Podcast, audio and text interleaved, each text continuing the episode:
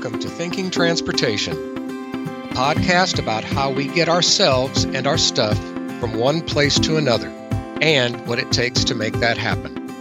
I'm your host Bernie Fette with the Texas A&M Transportation Institute. You might have noticed all the electric cars on the roadways lately. Each one takes up an amount of space on the roadway that's more or less equal to the space that's needed by a gas burning vehicle. But what they don't share equally is how much they pay for using that space. Our transportation infrastructure is funded mostly by the tax on gasoline and diesel that power what most of us drive. Since electric vehicles don't run on gasoline, they don't pay that tax at the fuel pump. The gas tax hasn't been raised in about 30 years, though roadway construction and maintenance costs have increased almost every year due to inflation. What's all that add up to? The gas tax pays for a lot less than it used to because there's less of it to go around now that fewer vehicles on the road need gas to run. And that's only part of the challenge, as we're about to hear from Brianne Glover. Brianne is an associate research scientist at TTI, and she's an expert on infrastructure investment. Thank you for being here, Brianne. Happy to be here. Thanks for having me. So, just in the last few years, if you want to talk about infrastructure investment, you really have to talk about what kinds of vehicles are using that infrastructure.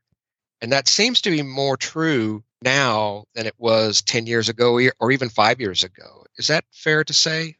So, you mean what type of vehicles are using Yeah. as far as like electric or The trucks? mix. Yes. or- That- okay. that mix over the years certainly seems to have changed, and along with it, changed how the conversation goes. I think it kind of goes in cycles because I can remember probably close to a decade ago, the same kind of topic came up where it was are trucks doing damage to the road? Are they paying for their fair share? What would their fair share be? And it it never really got any traction and it kind of, you know, disappeared as we came up with other types of funding streams to talk about. We diversified the toolbox a little bit. And then it's recently it, it seems to have reemerged as a topic, you know, looking at do we have too many heavy trucks on the road? Are they paying enough? That sort of thing. And that has reemerged at roughly the same time that we're seeing a lot more electric vehicles out on the roads, right? That's true. Yes. Can you paint a picture for us of, of what the mix of vehicles on the road right now looks like and how that's changed recently and how it might change more in the next 10, 20 years? Yeah. So in Texas, there's a little more than 25 million vehicles on the road. About 85% of those are what we call light duty. And that is your passenger vehicles, your light duty trucks, you know, that you're commuting with every day on the road. And of these light duty vehicles, about 1.5% of those are what we are calling alternative fuel vehicles. That's your electric vehicles, your hybrid vehicles, which kind of have the bigger slice of that pie, and then a very small category of other, which is like your natural gas and your propane powered vehicles. And so we get that question a lot, you know, what's the future going to look like for electric vehicles? So we've worked with some of our TTI colleagues that do energy and emissions research, and we created a forecast to see what these numbers might look like in the future. They came up with a bunch of different scenarios that looked at different growth rates, you know, some slower, some faster than others, and different saturation rates. What's the market going to look like? You know, are people buying more of them or less at different times? And kind of one of the middle scenarios, that's kind of the one I've, I'm defaulting to, showed that these alternative fuel vehicles are growing a little more than 20% annually over the next 10 years. So between now and 2030. And that's a pretty healthy growth rate, 20%. That does. That, that sounds like a lot. Yeah, and then it, it kind of shows it plateauing a little or slowing to that growth to like about 10% between 2030 and 2050. So it kind of reaches a, a saturation point and then slows the growth a little bit. So that 1.5% that we have right now, that seems pretty low, but that's looking to change pretty pretty rapidly. One of the scenarios shows that alternative fuel vehicles could be 70% of all the registered vehicles by 2050. And that can create, under the current way that roads and bridges are funded, that can create an imbalance, right? It can, yeah. So when we have, we've looked at, so about 60 or 65% of transportation revenue in Texas is what we consider funded by traditional revenue sources. That's your, you know, your fuel tax and your vehicle registration fees. So fuel tax both at the state and federal level is a really big chunk of our revenue.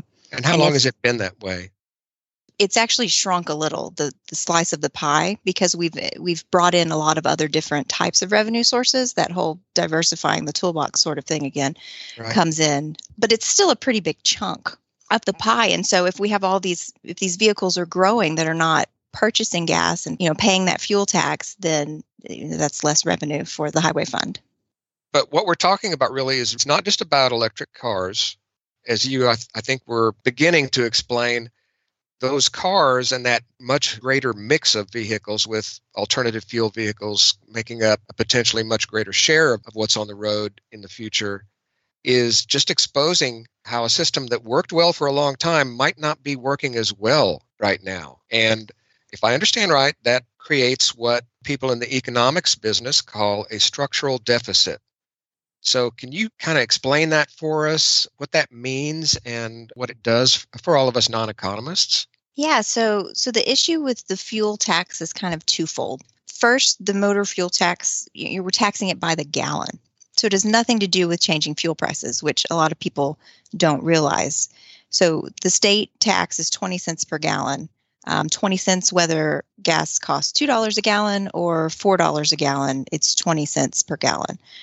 And then that 20 cents is further sliced and diced where transportation only gets 75% of that and 25% goes to education. So this tax, you know, you mentioned earlier was a long time ago. It was set in 1991. It's been this way for a long time um, in Texas, and the federal gas tax, which is 18.4 cents per gallon, that was set in 1993. So these taxes have remained unchanged for like 30 years. But the cost of things has changed a whole lot in those 30 years. The price to buy a house, a car, um, you go to the grocery store and you buy a gallon of milk or a loaf of bread, all of those costs have gone up a lot in 30 years. And the cost of construction has gone up as well. So in 1991, 20 cents of gas tax revenue would buy you 20 cents of construction. But now, or let's just use 2019, 20 cents will buy you like five cents of construction. So in- inflation is a pretty big problem with the gas tax revenue stream.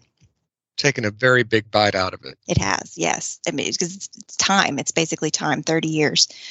The other issue, aside from inflation, um, is that cars have gotten more fuel efficient over the last 30 years. I've purchased a lot of vehicles in the last 20 years that I've been driving, and each one of them has become more fuel efficient. And so, with each car that I purchase, I'm driving further on a tank of gas, which means I'm buying less fuel at the pump, which means I'm paying less revenue into the gas tax, the motor fuels tax revenue. And so, one of the things in the past that's kind of helped balance that out is that Texas is a growing population. And so we keep adding drivers to the road and so that's more people that are buying fuel and that's kind of helped balance out that you know decline that we're seeing from fuel efficiency. But in recent years it's kind of caught up with us. We're still getting you know more population growth but the the fuel efficiency is kind of um, outpacing it. And so in short you have the fuel tax paying for less than it used to pay for and you've got a growing number of vehicles that aren't paying that tax at all. That's right Okay. The conversation we're having started out with alternative fueled vehicles in the form primarily of electric vehicles, but there are other vehicle classes that come into this picture too. And you started out by mentioning trucks. Can you talk a little about how the truck question has emerged at the same time that electrics and hybrids have come into the discussion? Sure. So that conversation typically revolves around the vehicle registration fee that again was another one of those traditional funding sources that's you know a, a decent slice of the pie. Um, a passenger vehicle pays about $50 to the state annually. Um, when you get your bill in the mail it's you know it's more than $50 because there's you know a fee to the county and there's some processing fees but but the state gets about $50 of that $50.75 now the amount you pay per vehicle that goes up by weight when you get past passenger vehicles when you get above 6000 pounds. And so at that point we're talking trucks the heavier the vehicle, the greater the fee, is how Texas is sort of structured right now. And so the reasoning behind this is that the heavier vehicles are doing more damage to the road, so they should pay a heavier fee, a higher fee. And so that becomes are they paying enough? That seems to be the question that comes up. There's even um, a bill in the legislature right now that's looking to gather data and conduct a study to see how much each vehicle weight category is contributing to revenue and then how much of the cost, you know, your roadway maintenance costs, your construction costs are getting sort of attributed to each of these weight classes. And so I think that's that's a pretty important thing to know at least that can change a lot of things. That can change what the fee is, that can change heavy truck policy in the future. And so the purpose of the study that you're talking about in the legislature is intended to just gather as much information and make sure that the decisions that are made are as informed as they can be? Yeah, I think it's a question of equity. It comes down to equity between the different vehicle classes. If one vehicle class is paying more than their fair share of the costs, then another class is paying less. And so it's it's all about balancing that. It sounds like way that funding our infrastructure in Texas then might look a little different in future years. Can you run through what options we have to address that question in the future and what, maybe what the upside and downside of the various options are? Yeah, so I mean the what the mix has looked like has changed a lot over say the past decade. We used to just have those traditional funding sources, you know, your gas tax and your vehicle registration and then a few other miscellaneous fees. Um, in the past, we've also done bonds to help pay for transportation projects. That was basically, you know, putting it on the credit card. The bonds were guaranteed by transportation revenues or even you know general revenue. And so that was one option that we've employed in the past. Two of the other things that they've done recently in the past decade were prop 1 and prop 7 and those were voter initiatives right? They were yes and they passed with a pretty high percentage i think both of them did and so it's really kind of diversified our transportation funds prop 1 allocates part of the state's oil and gas severance tax. The oil and gas severance tax is a tax on production. And so it's really based on the price of oil and the amount of oil and gas that we're producing in the state. And so while it's been a great revenue source for transportation, it's very hard to predict. It fluctuates. I mean, if I could predict the price of oil, I'd be a billionaire. This past year, Prop 1 revenues have been down because the price of oil and production here in the state have both been down. They've been creeping back up a little recently, and so our revenue has been creeping back up a little. But it's very hard to predict, which makes it hard to plan for transportation projects into the future.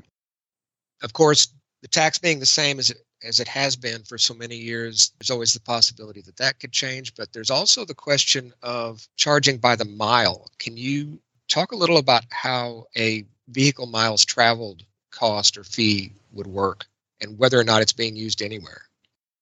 Yeah, so that's been kind of a hot topic recently in transportation funding. So, a vehicle miles traveled fee is where you're basically charged based on the number of miles that you travel. Um, there have been a lot of pilot studies that have happened. I know Oregon, um, I think Washington State, maybe Utah have implemented some different pilot studies on the topic. And so there's a lot of different ways to institute it to you know do you check the odometer when someone comes in to get their vehicle inspected annually? Do you have some sort of device that gets scanned? And so while it's a really good idea because it's it's a true user fee. You're you're charged based on the amount of travel the amount of the road that you're using which is not unlike how we pay for electricity right it's treating it as a utility True. Yeah. Much more so than than some of our other, you know, where you just pay a, a, flat annual fee as a registration fee or the gas tax, which is, you know, having some foregone revenue based on some of these alternative fuel vehicles that aren't paying anymore. The vehicle miles traveled fee gets a lot of pushback due to privacy. That seems to be the number one kind of, whoa, let's talk about this issue that comes up. Privacy because people aren't necessarily wanting everyone to know where they're traveling or how much they're traveling. And so I think that's really spurred some different ideas on how do we institute this type of fee. And so that's what these pilots are are working on. And i think we'll see a lot more of them in the coming years and see some states actually start to institute that.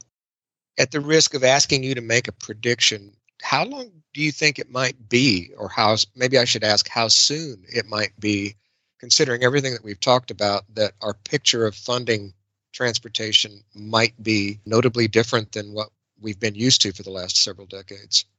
Well, I mean, I think even in Texas, we're seeing that change. Again, that that traditional funding is, you know, 60% of the pie instead of 100%. We've added in a lot of different things. And so people are getting more creative with different ways to to fund transportation. I think we'll see some other states start coming up with like we said the VM fee probably before Texas does, but I think that it's something that comes up and that we keep you know in mind. And so I'm, i can't really i don't really know on the timing but i i see it coming. The the mix that we've talked about the different uh, factors that go into that equation you and your colleagues have, have actually created an online tool to help people see how that might work, the trends model. Can you explain briefly how that works? Yeah, so the trends model is the transportation revenue estimator and needs determination system. It's a mouthful. And it's been around for about a decade.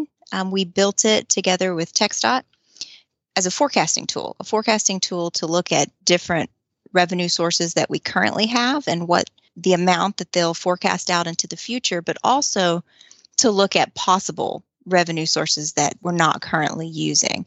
And so that's where, you know, like your VM fee comes in, your vehicle miles traveled fee, um, different local options are in there as well, where you can pick a MPO or a county and say, okay, I want to I want to institute a, a local vehicle registration fee or a, a local gas tax in this area only and you can see what kind of revenue that that will produce. There's other things you can change up how much money is spent in the state on maintenance on added capacity that sort of thing. There's a ton of different factors in there that you can play with and see you know i want to change the vehicle registration fee. I want to look at only electric vehicles and i want to charge them $200 you know, or $100 more extra on the vehicle registration fee to make up for the gas tax. There's all these different what if scenarios um, that you can do and play with in the model.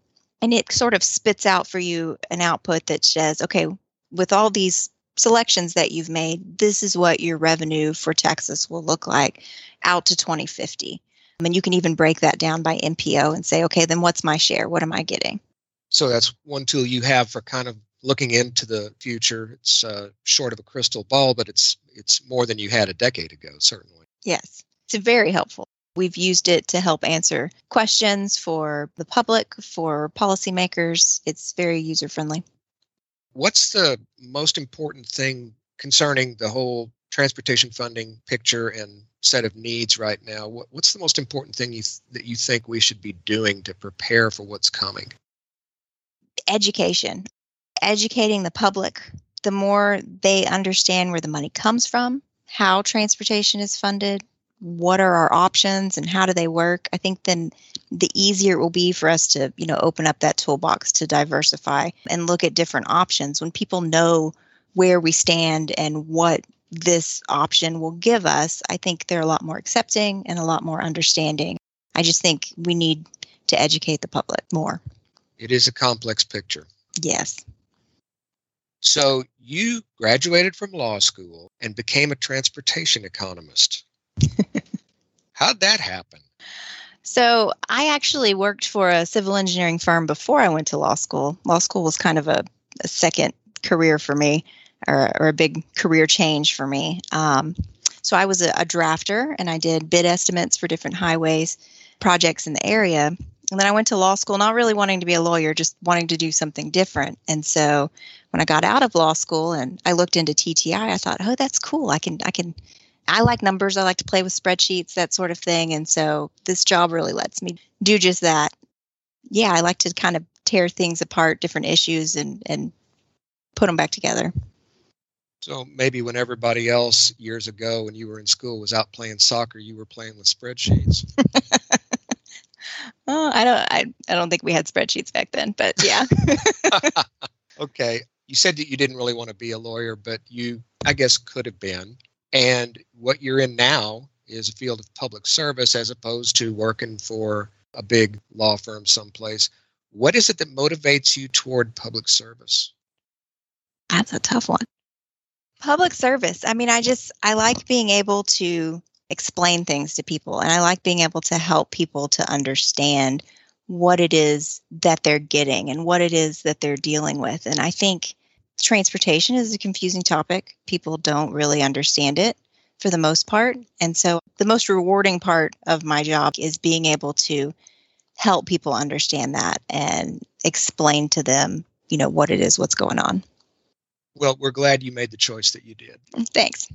And we're also really glad that you could spend this time with us. Thank you, Brianne. Thank you so much for helping us understand a picture that can be very, very complicated to lots of us. We appreciate it. Thank you. Electric vehicles may hold promise to do wonders for the environment long term, but some might argue that they're doing no favors for the roads and bridges that they travel on today. As they make up a growing share of the vast vehicle fleet that's out there, alternative fuel vehicles exacerbate a widening gap between how much road funding we need and how much we have. Of course, that gap was there long before electric cars pushed the problem into sharp relief. The motor fuels tax for decades underwrote the interstate highway system along with so many state highways across America. It's primarily how we paid for the surface transportation that shaped our history. What remains to be seen is how we pay for the network that supports our future. Thanks for listening to Thinking Transportation. We hope you'll subscribe and share. And we hope you'll check in with us next time when we visit with Senior Research Engineer Bill Eisele and get a better understanding of how superfast delivery is taking a toll on our roadway system and how free next day delivery is anything but free. Thinking Transportation is a production of the Texas A&M Transportation Institute, a member of the Texas A&M University system. The show is edited and produced by Chris Pourteau. I'm your host and writer, Bernie Fette. Thanks again. See you next time.